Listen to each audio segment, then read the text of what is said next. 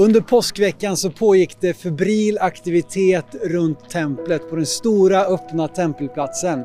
Just den här tiden så var alla prästerna inkallade. De var indelade i 24 avdelningar som hade ansvar för två veckor var. Men under de tre stora högtiderna, påsken, pingsten och lövdagtiden, så skulle alla präster bege sig till Jerusalem för att göra tjänst inför templet och under den stora högtiden.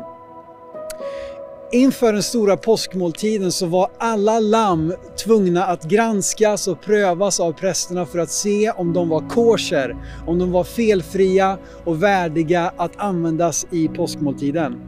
Samtidigt som detta pågår så prövas Jesus under hela veckan utav fariseerna, inte minst på den här dagen, på tisdagen.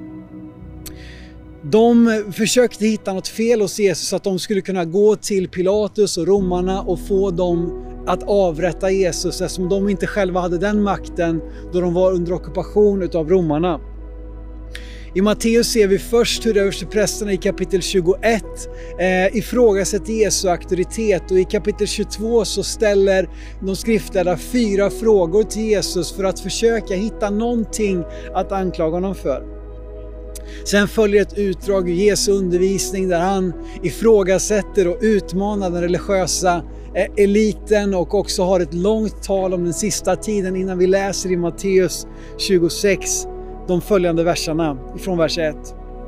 När Jesus hade avslutat detta tal sa han till sina lärjungar Ni vet att om två dagar är det påsk. Då ska Människosonen utlämnas för att bli korsfäst. Översteprästerna och folkets äldste samlades nu i översteprästen Kajafas palats. De planerade att gripa Jesus med list och döda honom. Men de sa inte under högtiden. Det får inte bli upplopp bland folket. Trots sina försök så finner de inget fel hos Jesus som var allvarligt nog och det slutar med att de får skicka fram falska vittnen. Men Jesus visar sig vara ett värdigt offerlamm eh, och precis som Johannes döparen sa, se Guds lamm som borttar världens synd. De vanliga offren övertäckte bara synden eller sköt upp domen, men Jesus går in som i brevbrevet säger en gång för alla i det allra heligaste för att utplåna hela mänsklighetens synd. Och som sagt, det stora rådet, när de inte finner något allvarligt att anklaga Jesus för så kom, skickar de istället fram falska vittnen. Och till slut så anklagar de Jesus för hädelse när han inte vill förneka att han är den de anklagar honom att säga sig vara, nämligen Messias.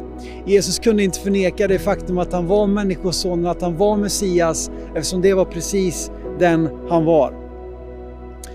Vad den här berättelsen, de här dagarna visar oss, det är att Jesus är ett värdigt påsklam. Felfri, utan synd och han är den som kan ta ditt och mitt straff.